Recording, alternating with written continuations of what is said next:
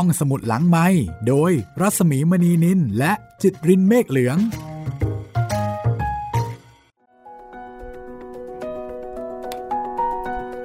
มาแล้วค่ะ ได้เวลาเปิดทำการอีกครั้งหนึ่งแล้วนะคะ ห้องสมุดหลังใหม่มาแล้ว สวัสดีคุณจิตริน สวัสดีพี่หมีครับ เราก็กลับมาเจอกันที่นี่เช่นเคยนะคะ www.thaipbspodcast.com หรือว่า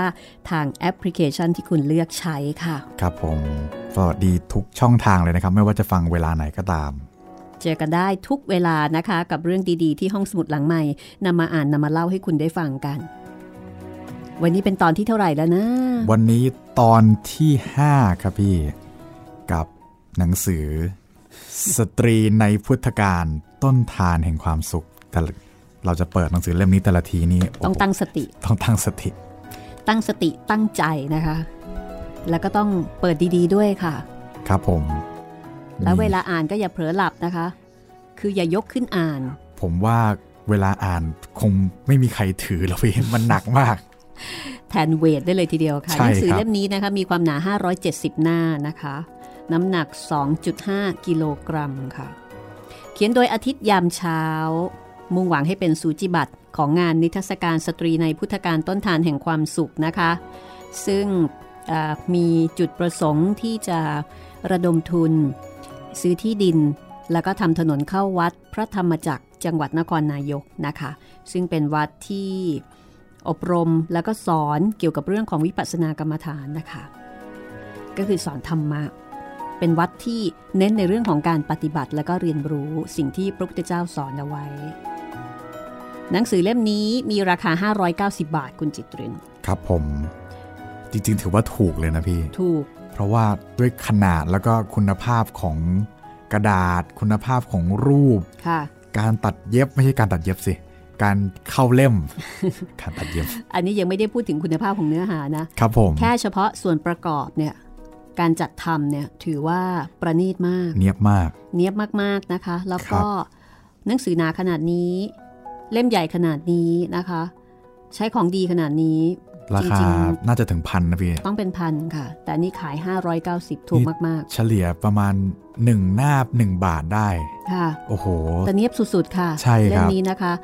แนะนำเลยถ้าเกิดว่าใครอยากจะหาหนังสือดี ๆ หนังสือที่สามารถจะอ่านไปได้แบบ คือเล่มเนี้ยอ่านได้ตลอดเลยโอ้อ่านได้ยันทุกลูวักยบวชเลยครับ พี่มีความรู้สึกว่าซื้อชาตินี้อ่านไปถึงชาติหน้า เป็นไปได้ครับคือพี่อ่านแล้วใช่ไหมตายไปกลับมาเกิดใหม่หนังสือนี้อาจจะยังอยู่ เป็นไปได้ครับเพราะเย็บแน่นหนาหลือเข้ากินเล่มดีขนาดนี้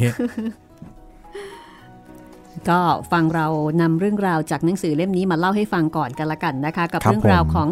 14 นางในสมัยพุทธกาล วันนี้เป็นนางที่ผมไม่รู้จักใช่ไหมเรียกว่ารู้แค่คร่าวๆดีกว่าพี่ แต่ไม่รู้โดยแบบเจาะลึก จริง ๆ เนี่ย หลายคนน่าจะเคยฟังแล้วก็รู้จักเรื่องราวของเธอมาก่อนนะ นางครัปบตาจารา เรื่องราวของนางปตาจาราก็เป็นที่เล่าขาน แล้วก็พี่ไม่แน่ใจว่ามีอยู่ในบทเรียนหรือเปล่า เพราะว่าเป็นเรื่องที่ค่อนข้างจะโดดเด่นครับ แล้วก็ชัดเจนนะคะ เกี่ยวกับ ผู้หญิงคนหนึ่งที่อยู่ๆเนี่ยสูญเสียแบบสิ้นทุกสิ่ง ทุกสิ่งทุกอย่างในชีวิต หนักหนาสาหัสมาก ๆ นะคะ อาจจะเคยได้ยินเนาะเคยได้ยินผ่านๆครับอ่าพี่เดี๋ยวลองฟังดูนะคะ ในรายละเอียดว่าปตาจารา ชื่อนี้มีอะไรให้เราได้เรียนรู้จากเธอบ้างครับ แล้วก็ผมอ่านมาคร่าวๆ นี่วันนี้รู้สึกข้อมูลประกอบจะค่อนข้างเยอะเลย ก็บอกแล้วนะคะว่า ในระหว่างที่นำเสนอเรื่องสตรีในพุทธการต้นทานแห่งความสุขเนี่ยมันเหมือนกับว่าเราเนี่ยได้จูงมือคุณผู้ฟังนะคะ เดินไปในสมัยพุทธกาลค่ะ ในสมัยที่พระพุทธองค์ยังทรงพระชนม์ชีพ แล้วก็ได้เทศนาโปรดคนโน้น คนนี้คนนั้นนะคะ แล้วก็เรียนรู้ชีวิตของผู้หญิงแต่ละคน ที่ปรากฏเรื่องราวในหนังสือเล่มนี้ เหมือนพาเที่ยวแล้วก็ขึ้น time machineครับย้อนอาจจะเป็นอดีต อินเดียโบราณ เรียกว่า time machine ที่แปลกหน่อยนะพี่ เป็น time machine ที่ย้อนไปทำแมชชีนนี้เพื่อที่จะศึกษาประวัติของบุคคล ของผู้หญิง ใช่ไม่ได้เป็นทำแมชชีนที่ย้อนไปเพื่อดูเหตุการณ์รค่ะวมอันนี้เป็นการเรียนรู้นะคะเรียนรู้ชีวิตของผู้หญิง 14 คนนี้ครับ แล้วสิ่งพลอยได้ก็คือทำให้เราได้เห็นสังคมอินเดียโบราณด้วยครับ ได้รู้จักกับเมืองสำคัญ สถานที่สำคัญ แล้วก็วิธีการใช้ชีวิตของคนในยุคนั้น จะเห็นได้ว่าคนในยุคนั้น เขาก็มีเศรษฐีครับมีเซเลบริตี้มีมีคุณหนูครับมีคนยากจนนะคะ มีพ่อค้านักธุรกิจ ก็ไม่ต่างอะไรกับสมัยนี้นะ ใช่ เพียงแต่ว่ารูปแบบแล้วก็รายละเอียดเนี่ยแน่นอนมันอาจจะต่างกันครับ แล้วก็อีกอย่างหนึ่งที่ผมสังเกตเลยนะพี่เหมือนเราเติมเต็มช่องว่างของพุทธประวัติได้มากขึ้นนะพี่ เหมือนแบบว่าตอนเรารู้พุทธประวัตินี่เราก็รู้แค่ part ของพระพุทธองค์ว่าอะคือโฟกัสไปที่พระพุทธองค์ ใช่ เป็นยังไงมายังไงค่ะทำสิ่งนี้เสร็จไปทำสิ่งนั้นต่อค่ะแต่พอมีเอ่อเราอ่านหนังสือเล่มเนี้ยครับ มันช่วยเติมรายละเอียดระหว่างทางไปอื มมีเรื่องราวของบุคคลอื่นครับๆทำให้เราเห็นภาพในยุคนั้น แล้วก็เห็นพระพุทธองค์ในอีกแง่มุมหนึ่งได้ชัดเจนขึ้นด้วย ใช่ถ้างั้นนะคะ เดี๋ยวเราไปเริ่มต้นเรื่องราวของปตาจารากันเลยค่ะ กับเรื่องราวของผู้หญิงที่ได้ชื่อว่าสูญสิ้นทุกสิ่งทุกอย่างนะคะ ถึงขนาดที่ คือสติแตก เกิดความวิปลาส คือบ้านั่นเองนะคะ เสียใจจนบ้าครับ อะไรทำให้เธอเสียใจจนบ้า ติดตามได้เลยกับเรื่องราวของปตาจารา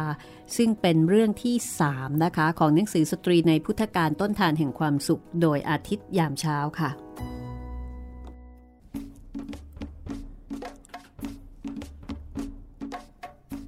ครานั้นเป็นเวลาโพลเพล พระผู้มีพระภาคเจ้า ประทับอยู่ณมหาวิหารเชตวัน กรุงสาวัตถี แคว้นโกศล ทรงกำลังแสดงธรรมท่ามกลางหมู่ชน และโดยที่ไม่มีผู้ใดคาดคิด หญิงเสียสตินางหนึ่งได้ปรากฏกายขึ้น ผมของนางยาวสยาย รุ่ยร่ายกระเซาะกระเซิง ร่างกายทั้งสิ้น เปลือยเปล่า ไร้อาพรแม้สักชิ้นจะปิดบัง นางเดินฝ่าเข้ามาในระหว่างหมู่ชน ที่กำลังสดับธรรม ปากก็ร่ำรำพันว่า ลูกทั้งสองของฉันตาย สามีก็ตาย พ่อแม่และพี่ชายก็ตาย นางพูดซ้ำๆอยู่เพียงนี้ ลูกทั้งสองของฉันตาย สามีก็ตาย พ่อแม่และพี่ชายก็ตาย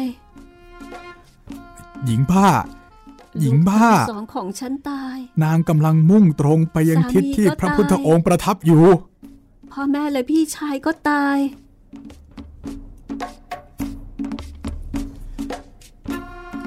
สียงคนตะโกนบอกกัน ทั้งลุกขึ้นพยายามขวางกั้น แล้วก็ช่วยกันผลักดัน ให้นางออกไปนอกพื้นที่ พระผู้มีพระภาคเจ้าทอดพระเนตรเห็นนางแล้วทรงเล็งเห็นทันทีว่า หญิงผู้นี้เป็นผู้ที่บำเพ็ญบารมีมาแล้วนับแสนกัน เว้นจากเราเสีย ผู้อื่นที่ชื่อว่าจะเป็นที่พึ่งของนางไม่มี พระพุทธองค์ทรงรับสั่งกับพุทธบริษัทว่า ปล่อยให้นางผู้มีทุกข์มหาศาลนั้น เข้ามาพบกับหนทางดับทุกข์ที่นางแสวงหาเถิด เมื่อพ้นจากการเหนี่ยวรั้ง นางเดินเรื่อยมา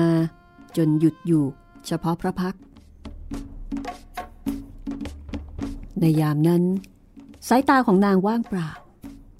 ลมยามเย็นโชยกระทบกายหญิงนั้นยังคงเฉยเมย พูดพึมพำด้วยประโยคเดิม ลูกทั้งสองตาย สามีตาย พ่อแม่และพี่ชายก็ตาย จงได้สติเถิด น้องหญิง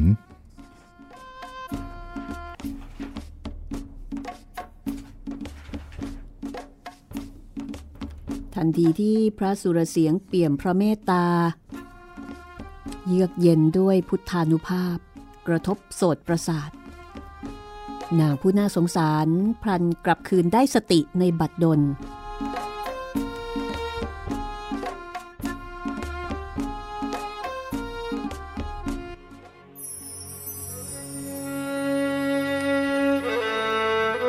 นั่งเหลียวดูรอบกายด้วยความงุนงง เมื่อก้มลงมองตัวเอง ก็รู้สึกตกใจ แล้วก็บังเกิดความละอายอย่างยิ่ง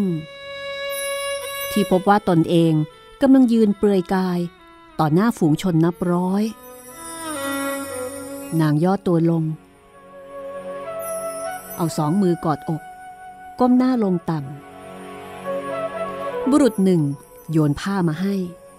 นางรีบหยิบมานุ่ง แล้วคลานเข้าไปหมอบกราบ แทบเบื้องพระบาท ศพหน้าสะอื้นให้ น้ำตาเอ่อไหลดังสายน้ำ กราบทูลเล่าเรื่องราวทั้งหมด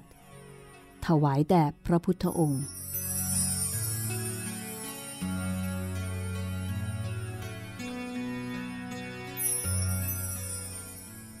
นางเล่าว่าตัวเองเป็นธิดาของมหาเศรษฐีในเมืองนี้ บิดามารดาหวงแหนนัก เพราะว่าเป็นผู้มีหน้าตางดงาม นางถูกจัดให้อยู่ชั้นบนของปราสาท จะไปไหนที ต้องขออนุญาตด้วยความยากลำบาก ทุกครั้ง ต้องมีเหล่าคนรับใช้ ตามไปเป็นกระบวน สร้างความกดดันอึดอัดให้กับนางที่เป็นสาวรุ่นยิ่งนัก พออายุครบ 16 ปี นางเกิดความรักใคร่ตามธรรมชาติ กับคนรับใช้ผู้ชายในบ้าน และถึงขั้นลักลอบได้เสียกัน โดยไม่มีผู้ใดรับรู้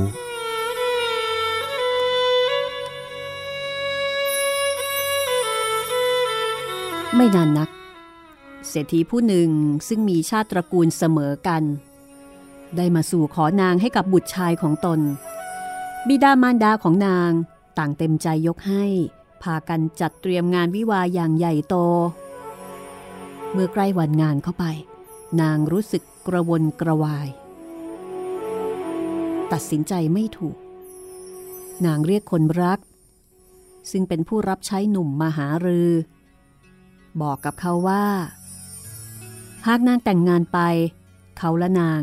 จะไม่ได้พบกันอีกเลย ชั่วชีวิตนี้ ถ้าหากรักนางจริง ก็จงพานางหนีไปเถิด ทั้งสองได้นัดแนะที่จะพบกันตรงประตูเมืองในเช้าวันรุ่งขึ้น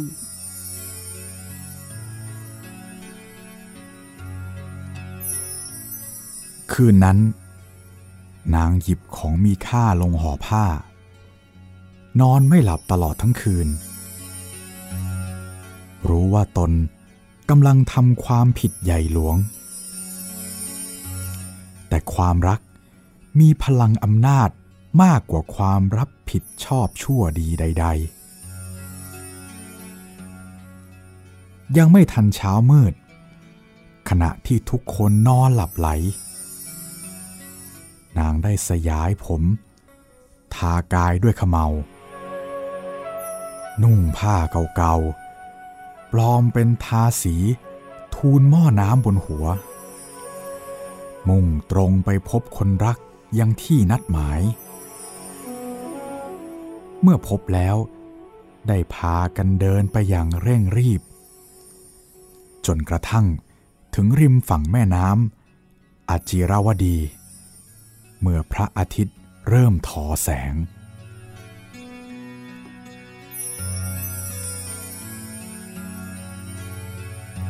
ทั้งสองต่างประคองกันลุยข้ามแม่น้ำที่เยียบเย็นท่ามกลางสายหมอกที่ปกคลุมเสมือนม่านกำบัง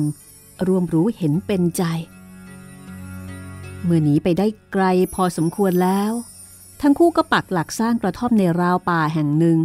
ปลูกผักทำไร่ไถนาเลี้ยงชีพ นางผู้เป็นบุตรสาวของคฤหบดี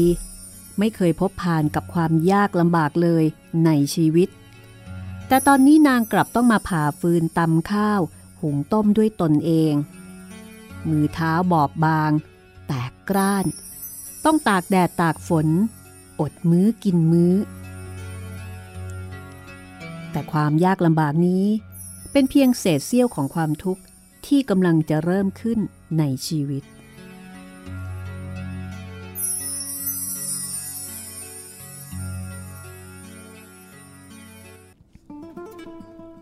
ไม่นานนัก นางได้ตั้งครรภ์ความรักที่มีต่อลูกน้อย ซึ่งยังไม่ถือกำเนิด มากมายมหาศาลยิ่งนัก คิดทบทวนแล้ว ไม่อยากให้ลูกต้องเกิดมาท่ามกลางความยากจน จึงเฝ้าอ้อนวอนสามี ว่าที่แห่งนี้ไม่มีญาติสักคน ขอให้เขา ช่วยพานาง กลับไปยังบ้านของพ่อแม่ด้วยเถิด ป่านนี้ ท่านคงยอมอภัยให้แล้ว อยากกลับไปคลอดลูกที่นั่น ลูกเกิดมาแล้วจะได้สบาย แต่สามีผู้เป็นอดีตคนรับใช้มีความเกรงกลัวความผิดเป็นอย่างมาก เขาคิดว่า ษทันสำหรับความผิดที่เขาได้กระทำนั้น จะถึงซึ่งชีวิตอย่างแน่นอน จึงบ่ายเบี่ยงตลอด ไม่ว่านางจะอ้อนวอนแล้วอ้อนวอนเล่า เขาก็ไม่โอนอ่อนผ่อนตาม การเวลาล่วงเลยจนกระทั่งนางท้องแก่มากขึ้น ด้วยความรักลูก นางจึงตัดสินใจหนีกลับโดยลำพังข้างฝ่ายสามีได้รีบออกตามหา ทั้งคู่มาทันกันที่กลางทาง ในเวลานั้น นางทนปวดท้องไม่ไหว ล้มตัวลงนอนเกลือกกลิ้งบนพื้นดิน จนที่สุด คลอดลูกคนแรกเป็นชายในกลางป่านั่นเอง แล้วทั้งสามชีวิตก็หอบหิ้วกันกลับกระท่อมที่อยู่เดิม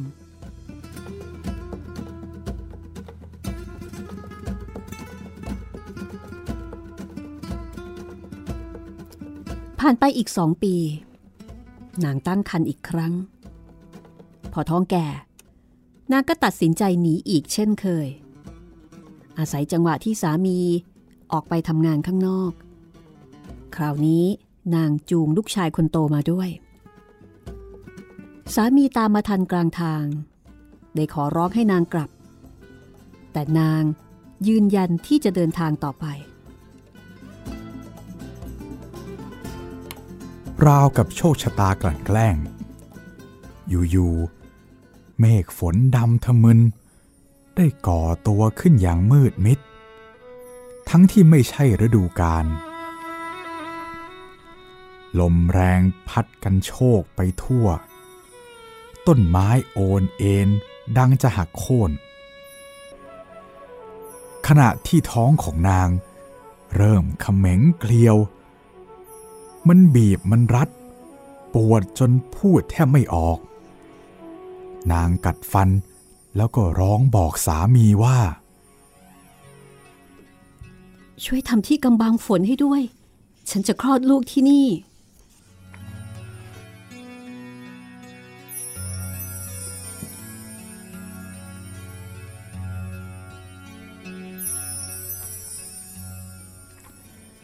ฝ่ายสามี ปล่อยนางไว้กับลูกชาย แล้วก็รีบเดินฝ่าลมพายุ เพื่อหาหญ้ามาทำหลังคาให้ ฝนได้เทกระหน่ำลงมาอย่างหนัก นางและลูก เปียกปอนเฝ้าคอยเขา แต่คอยแล้วคอยเล่า เขาก็ไม่ได้กลับคืนมา นางปวดท้องคลอดอย่างหนัก ท่ามกลางพายุฝน ไร้ที่กำบัง นางคลอดบุตรคนที่สองโดยลำพัง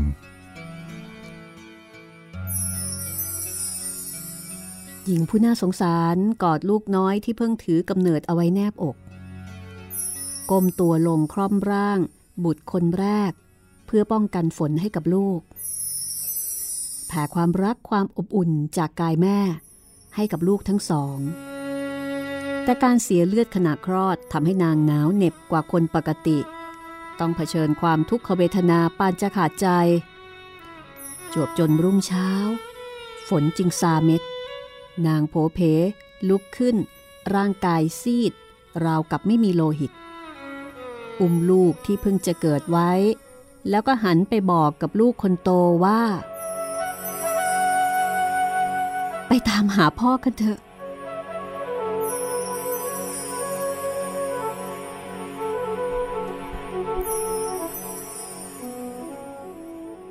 ที่จอมปลวกข้างหน้า นางแลเห็นสามี นอนตัวแข็งอยู่บนพื้นดิน ร่างกายเปียกโชกด้วยน้ำ นางดึงลูกโผเข้าไปหา เขาสิ้นใจเสียแล้ว นางเห็นรอยเขี้ยวของอสรพิษร้ายบนตัวเขา นางร้องไห้คร่ำครวญว่าเป็นเพราะตัวเองเขาจึงต้องตาย ลูกทั้งสองต้องเป็นกำพร้า ผ่านไปสักครู่ นางจำต้องหักใจ กล่าวคำลาจากชั่วนิรันด์ต้องทิ้งให้เขา นอนอยู่ตรงนั้นเพียงเดียวดาย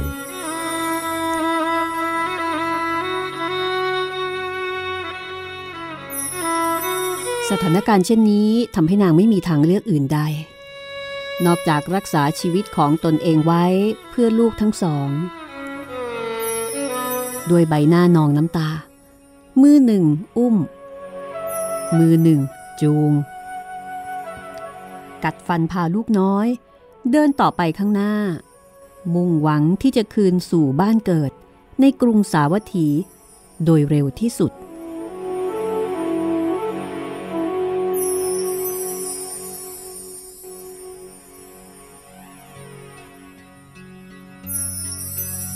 พักเอาไว้ตรงนี้สักครู่นะคะกำลังจะกลับกรุงสาวัตถี แต่ระหว่างทาง เคราะห์กรรมของนางยังไม่หมดเพียงแค่นี้ นี่แค่เป็นการเริ่มต้นเท่านั้นเอง พักสักครู่เดี๋ยวกลับมาต่อช่วงหน้าค่ะ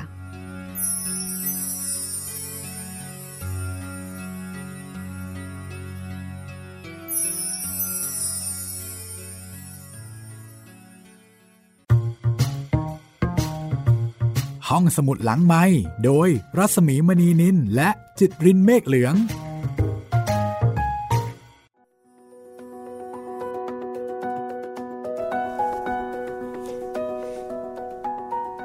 เห็นภาพเลยทีเดียวนะคะ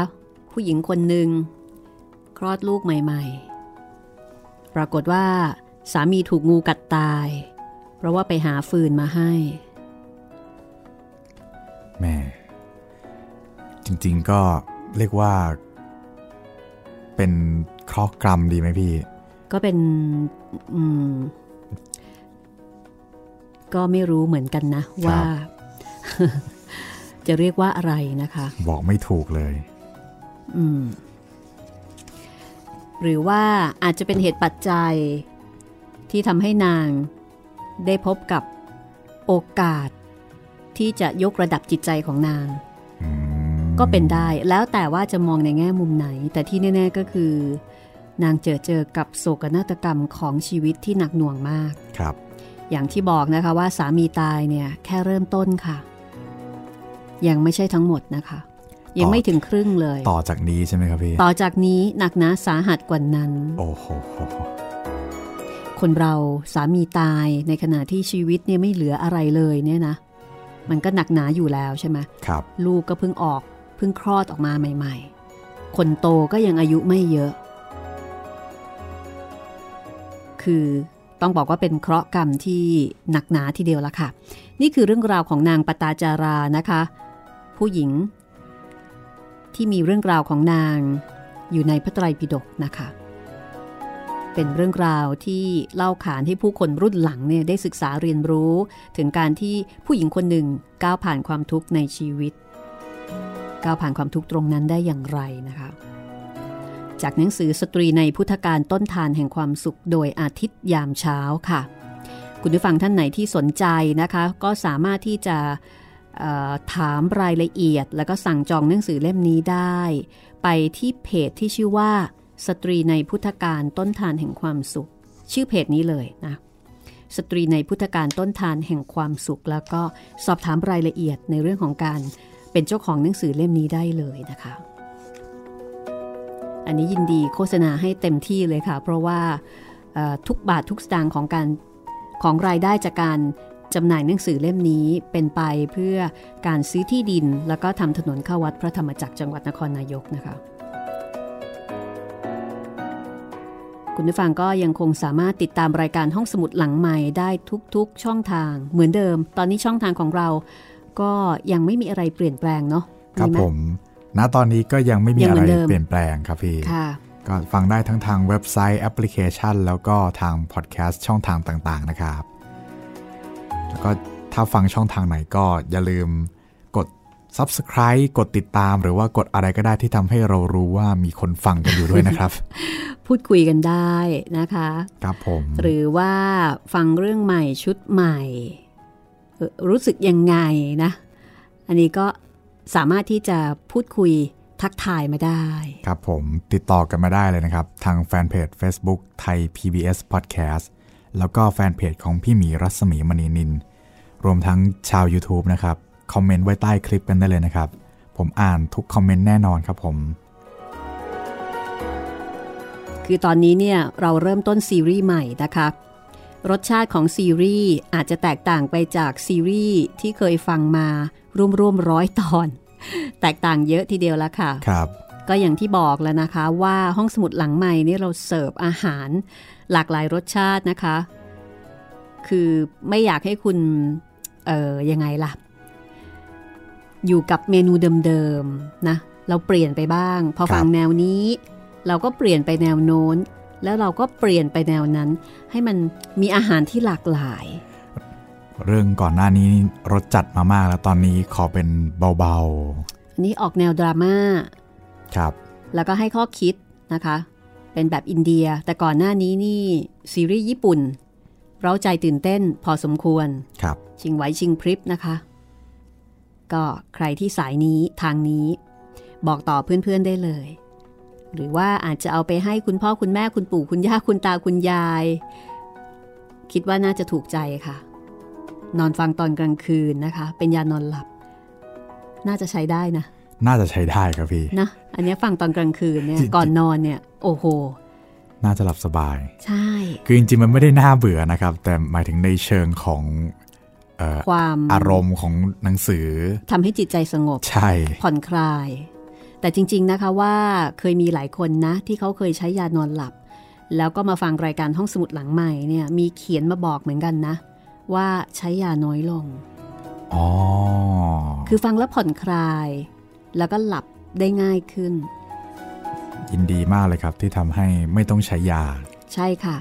ใช้ยาให้น้อยที่สุดแล้วก็หลับเองให้ได้มากที่สุดอันนั้นประเสริฐที่สุดแล้วนะคะคเพราะฉะนั้นถ้าเกิดว่าเจอท่านไหนที่อาจจะมีปัญหาในเรื่องของการนอนหลับนะคะ นี่แนะนำซีรีส์นี้เลยค่ะ มีธรรมะมีข้อคิดนะคะ หลับสบายด้วยจิตใจที่แจ่มใสค่ะอะถ้างั้น เดี๋ยวเราไปต่อกันเลยนะคะ กับเรื่องราว สุดดราม่ากับชีวิตของนางที่ชื่อว่าปตาจาราค่ะ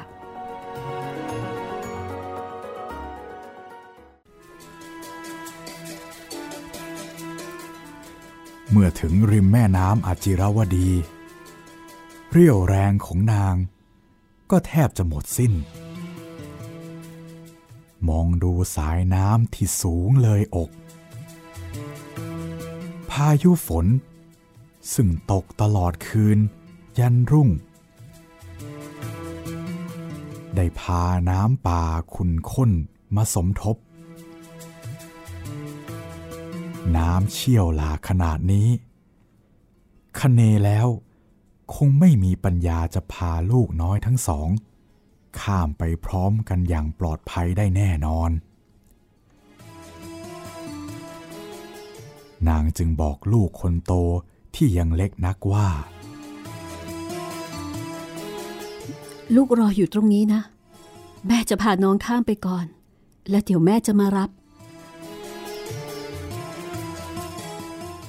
เมื่อหย่อนกายลงในสายน้ำ ความเย็นยะเยียบที่กระทบทำให้หญิง ที่เพึ่งผ่านการคลอดลูกกลางสายฝน เริ่มจับไข้ กายของนาง สั่นสะท้านอย่างแรง ค่อยๆฝ่าความเชี่ยวของสายน้ำข้ามไปถึงอีกฝั่ง ยังลำบากยากยิ่ง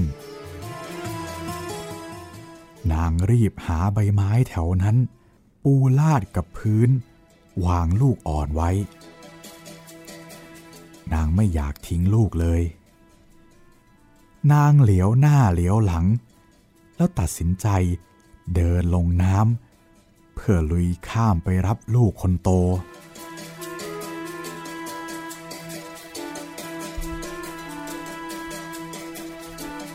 ปรากฏว่าพอถึงกลางน้ำนางเหลียวกลับไปดูลูกคนเล็กด้วยความเป็นห่วง พรัน เห็นเหยี่ยวตัวหนึ่ง พุ่งลงมาอย่างตั้งใจ มันคงคิดว่าลูกของนางเป็นเหยื่อ จึงโฉบลงมาอย่างรวดเร็ว กางกรงเล็บ ขยุ่มลูกน้อยที่เพิ่งเกิดของนางไป นางตกใจสุดขีด ยกมือขึ้นตบแล้วก็กวัดแกว่ง ทั้งกรีดร้อง ทั้งตะโกนสุดเสียง พื่อไล่มัน แต่เสียงน้ำที่เชี่ยวกรากได้กรบเสียงของนางเสียสิ้น นางแทบเป็นบ้า เหมือนถูกกระชากหัวใจ เหลียวกลับมาหาลูกคนโต ลูกน้อยก็ยังเล็กนัก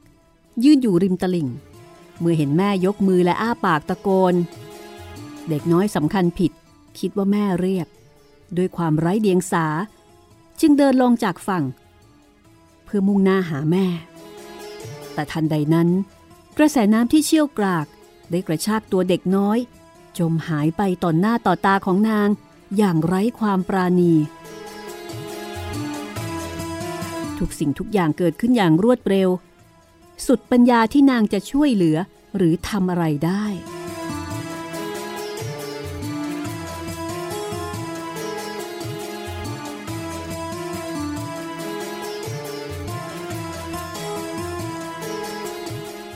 ใจของนางแตกสลาย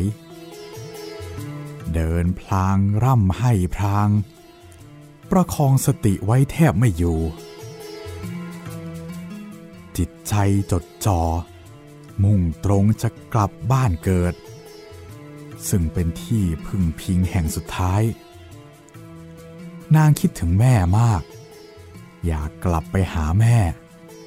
อยากไปขอโทษ อยากไปซบตัก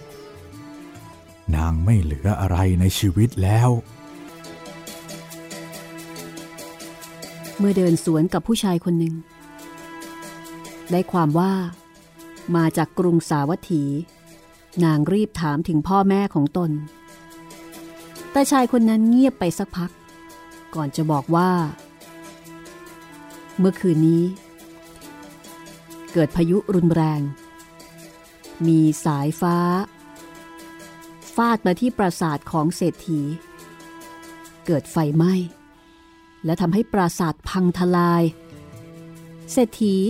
รวมทั้งภรรยาและบุตรชาย ถึงแก่ความตายทั้งหมด ขณะนี้ร่างของคนทั้งสามกำลังถูกเผาอยู่บนเชิงตะกอนเดียวกัน ชายผู้นั้นชี้มือไป พร้อมกับบอกว่า โน่นนะ ยังเห็นควันกรุนลอยอยู่เลย สิ้นเสียงของชายผู้นั้น ความทุกข์โทมนัสอย่างสุดแสนสาหัส เป็นทุกข์ที่เกินกว่าความอดทนของมนุษย์จะรองรับ ทุกนั้นได้เข้าครอบงำจิตใจของนาง สติที่เหลือเพียงเส้นใยบางๆ ขาดสะบั้นลงทันที ความวิปลาสได้บังเกิด นางเดินไป ปากก็พร่ำรำพันว่า ลูกทั้งสองของเราตายเสียแล้ว สามีก็ตาย พ่อแม่และพี่ชาย ก็ถูกเผาบนเชิงตะกอนเดียวกัน ลูกของเรา ทั้งสองคนตายเสียแล้ว สามีก็ตาย พ่อแม่และพี่ชาย ก็ถูกเผาบนเชิงตะกอนเดียวกัน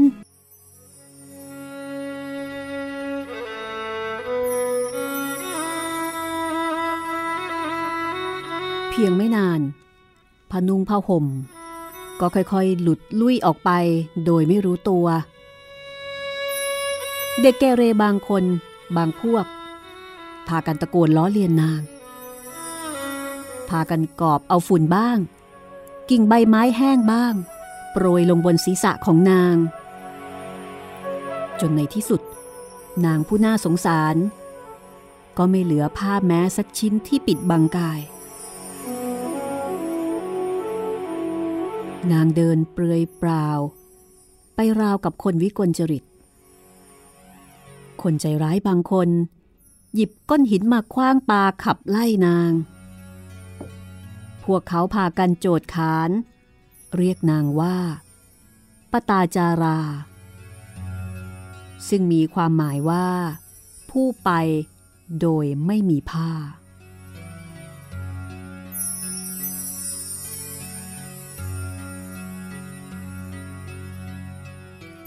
พระผู้มีพระภาค สดับเรื่องราวทั้งสิ้นที่นางเล่าถวาย สายพระเนตรที่ทอดมายังนาง เปี่ยมด้วยพระมหากรุณาต่อสัตว์ผู้ยาก พระองค์ตรัสขึ้น ด้วยพระสุรเสียงอันอ่อนโยนว่า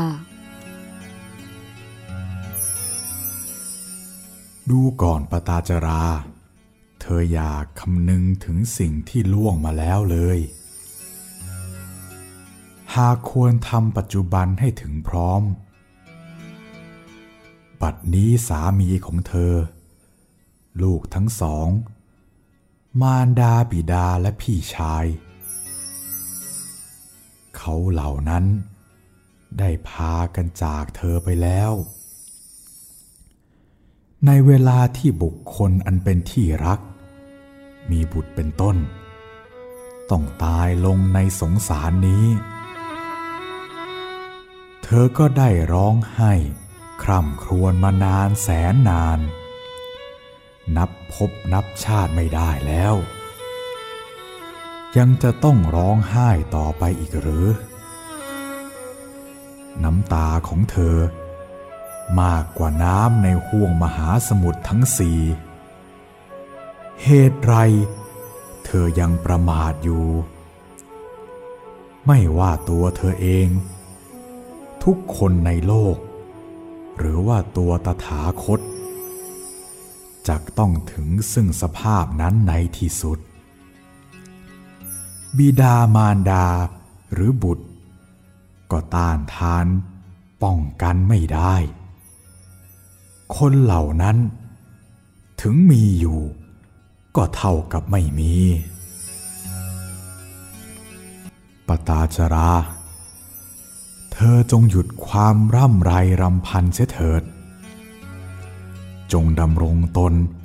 อยู่ในอินทรีย์สังวรศีล ปฏิบัติตามมักมีองค์แปด เพื่อใช้นำทางไปสู่พระนิพพานเสียตั้งแต่บัดนี้จึงจะเป็นการดี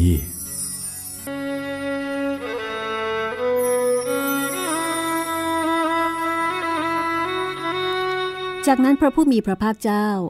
ทรงแสดงอนามตักคะปริยายะสูตร กล่าวถึงวัฏฏะสงสารที่วนเวียนไม่มีที่สิ้นสุด จบแล้วพระองค์ได้ตรัสพระคาถา เพื่อทรงแสดงธรรมให้ถูกกับนิสัยของนางว่า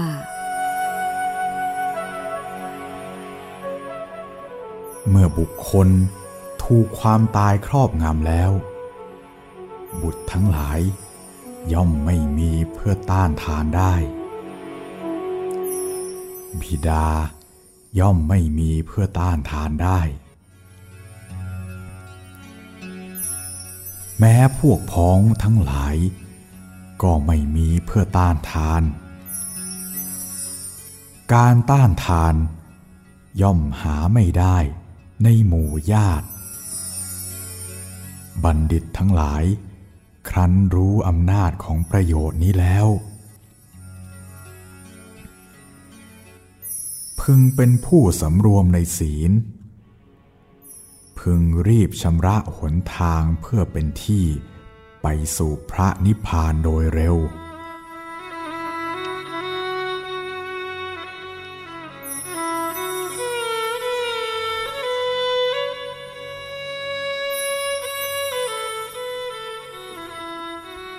สิ้นพุทธวจนะปจาจารามีความเข้าใจทันทีว่า สิ่งใดสิ่งหนึ่งมีความเกิดขึ้น สิ่งนั้นทั้งมวล ย่อมมีความดับไปเป็นธรรมดา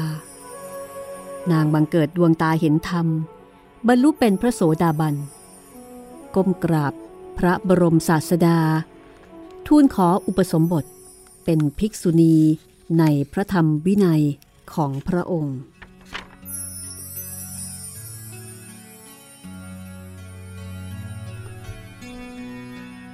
เมื่ออุปสมบทแล้ว ท่านภิกษุณีปตาจารา ได้เจริญวิปัสสนาปฏิบัติตามมรรคมีองค์8ตามที่พระพุทธองค์ตรัสสอนโดยไม่ประมาท วันหนึ่ง เมื่อกลับจากบินทบาทขณะที่ท่านกำหนดสติตักน้ำล้างเท้า และดูสายน้ำที่ราดรถ สายน้ำไหลไป แล้วก็ซึมหายลงไปในดิน พอราดครั้งที่สองสายน้ำไหลเลยมากกว่าครั้งแรก ราดครั้งที่สามสายน้ำไหลเลยแนวที่สองแล้วซึมลงดินอีก ท่านได้ถือเอากิริยาของการราดรถ และการเห็นทั้งสามครั้ง เป็นอารมณ์กรรมฐานกำหนดรู้ปรมัตธรรมอยู่ในปัจจุบันขณะโดยละเอียด จิตปราศจากความคิด ละจากการยึดมั่นถือมั่น ปล่อยวางจากอาสวะทั้งมวลได้ พระผู้มีพระภาคเจ้า ประทับนั่งอยู่ในพระคันธกุดีทรงแผ่พระรัศมีไปปรากฏ เหมือนดังพระองค์ประทับยืนอยู่เฉพาะหน้าท่านภิกษุณี ตรัสว่า ดูก่อนปตาจารา ผู้ที่เห็นความเกิดขึ้นและเสื่อมไปแห่งขันห้า แม้จะมีชีวิตอยู่เพียงวันเดียว ก็ยังประเสริฐกว่า ผู้ที่มีชีวิตอยู่ตั้งหนึ่งร้อยปี แต่ไม่เห็นความเกิดขึ้นและเสื่อมไปแห่งขันห้านั้น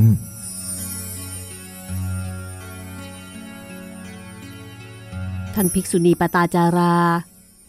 บรรลุอรหัตผล จิตหลุดพ้นเข้าสู่พระนิพพาน อันบริสุทธิ์ยิ่งแล้ว ท่านได้รับการยกย่องจากพระพุทธองค์ว่า เป็นเอตทัคคะผู้เป็นเลิศกว่าภิกษุณีทั้งหลาย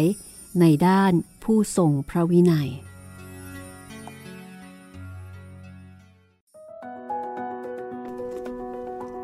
เป็นเอตทัคคะในด้านผู้ทรงวินัยก็แสดงว่าท่านน่าจะเป็นคนที่มีความเคร่งครัดเคร่มางกครัดนะครับมีวินัยเคร่งครัด แล้วก็ควบคุมตัวเองได้ดีอืมเพราะว่าคนที่มีวินัยเนี่ยหมายถึงคนที่สามารถจะควบคุมตัวเองได้ดีครับอยู่ในวินัย นี่คือเรื่องราวของภิกษุณีปตาจารานะคะปตาจาราแปลว่าจำได้ไหมคุณจิตริน จริง ๆ แล้วไม่ใช่ชื่อเดิมของท่าน แต่ไม่ปรากฏนะคะ ผู้ไปโดยไม่มีผ้าครับพี่ ใช่ คือไม่ปรากฏว่าชื่อเดิมของท่านนั้นคืออะไร ครับ แต่ว่าเป็นที่รู้จักกันในนามของผู้ไปโดยไม่มีผ้าปตาจารา เพราะฉะนั้นผู้หญิงในยุคปัจจุบันนี่ก็เกือบเกือบๆปตาจาราเหมือนกันนะ ก็อีกนิดเดียวครับพี่ โดยเฉพาะหน้าร้อนแบบนี้นะคะครับจะมีปตาจาราผู้ไปโดยเกือบจะไม่มีผ้านี่ น่าจะไม่น้อยเลยทีเดียวครับ เห็นได้เกือบเกือบๆทั่วไปเอ่อตามสถานที่บางบางแห่งแต่แต่คงไม่ใช่ในช่วงนี้นะมั้งครับพี่ช่วงนี้อาจจะน้อยหน่อย จากนี้ไปนะคะ จะเป็นเรื่องของนางวิสาขาค่ะ ถือเป็นบุคคลที่มีโอ้ผลกระทบ มีบทบาทในพระพุทธศาสนามากเลยนะครับพี่เคยรู้จักมาก่อนไหมเคยรู้จักครับ แล้วก็ทราบถึงประวัติ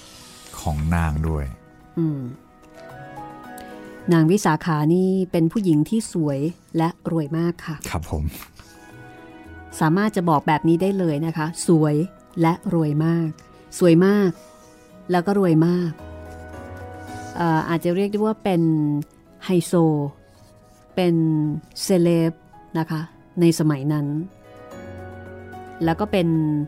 อุบาสิกาคนสำคัญในยุคนั้น คือเป็นคนสวยมาก เป็นคนรวยมาก แล้วก็เป็นคนที่มีจิตใจดีมาก จะสังเกตเห็นว่าเศรษฐีในสมัยพุทธกาลเนี่ยจะเป็นคนที่เน้นในเรื่องของการแบ่งปันเนาะ ครับ แล้วก็เป็นที่เคารพนับถือของชาวเมือง เหมือนกับว่าใครที่ เอ่อเป็นเศรษฐีเนี่ยจะถูกยกเอาไว้ในตำแหน่ง ซึ่งไม่ได้ดูแค่ร่ำรวยอย่างเดียว แต่ว่าดูเป็นคนสูงเกียรติ เป็นคนมีเกียรติ มีศักดิ์ศรี แล้วก็ต้องเป็นคนมีคุณธรรมครับ อันนี้จะสังเกตว่าเศรษฐีในสมัยพุทธกาลนี่จะออกแนวนี้นะคะ เหมือนมีแล้วต้องให้ ดูแลผู้คน มันเป็นหน้าที่เลยเนาะพี่ อารมณ์ประมาณนั้นว่าเฮ้ยคุณครับรวยแล้วคุณต้องดีอะอืม เพราะว่าคุณรวยแล้ว เพราะฉะนั้นเรื่องราวของเศรษฐีในสมัยพุทธกาลเนี่ยหลายคนเป็นคนที่น่ายกย่องทีเดียวครับนางวิสาขานี่ถ้าใครจำไม่ได้นะครับก็จำคิดถึงว่านางเป็นคนที่เริ่มถวายผ้าอาบน้ำฝนเป็นคนแรกแล้วกัน อย่างนี้น่าจะจำกันง่ายกว่าโอ้โหอันนี้น่าทึ่งมากเลยที่คุณจิตรินรู้ตรงนี้ด้วยผมนะคะจำไปสอบครับพี่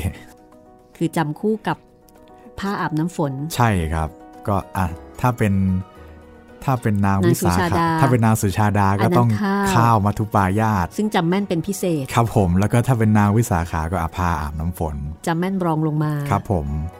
มันจะเป็นเหมือนแบบสูตรการจำอะครับพี่ในค่ะยุคยุคนั้นก็จะต้องไม่งั้นก็จะจำไม่ได้ใช่เดี๋ยวต่อข้อสอบไม่ได้ ใช่ เรื่องราวของนางวิสาขาจะมีอะไรที่น่าสนใจกว่าการที่เป็นคน ทำให้เกิดการถวายผ้าอาบน้ำฝน ก็ต้องติดตามตอนต่อไปนะคะ แต่ว่าเรื่องราวของนางวิสาขาเนี่ยมีอยู่ตอนหนึ่งนะคะ เป็นข้อคิดเตือนใจ ซึ่งพี่เองเนี่ยยังใช้อยู่จนกระทั่งถึงทุกวันนี้โอ้โหแล้วก็เพิ่งจะมาเจอว่า อ๋อ มาจากนางวิสาขานี่เอง คือก่อนหน้านี้เคยฟังแต่จำไม่ได้ว่าเอ๊ะเราอ่านเราฟังมาจากอะไรครับเป็นข้อคิดอย่างหนึ่ง ซึ่งพอเวลาทำเวลาใช้เนี่ยก็จะนึกถึงว่า อืมเนี่ย เขาพูดเอาไว้ถูกเลยนะ แอบบอกได้ไหมพี่ว่าเกี่ยวกับอะไร เกี่ยวกับเกี่ยวกับหน้าฝนเหมือนกัน อ๋อ อ่า เกี่ยวกับหน้าฝนเหมือนกัน แต่คุณทายไม่ถูกหรอกคุณจิตรินโอเคครับ รอติดตามกัน รอติดตามนะคะ เผื่อว่าจะมีใครเอาไปใช้บ้างเป็นประโยชน์ค่ะ ครับ ติดตามได้ในตอนต่อไปของห้องสมุดหลังใหม่ กับเรื่องราวของนางวิสาขา จากหนังสือสตรีในพุทธการต้นทาน แห่งความสุข วันนี้เราสองคนลาไปก่อนนะคะ สวัสดีครับ สวัสดีค่ะ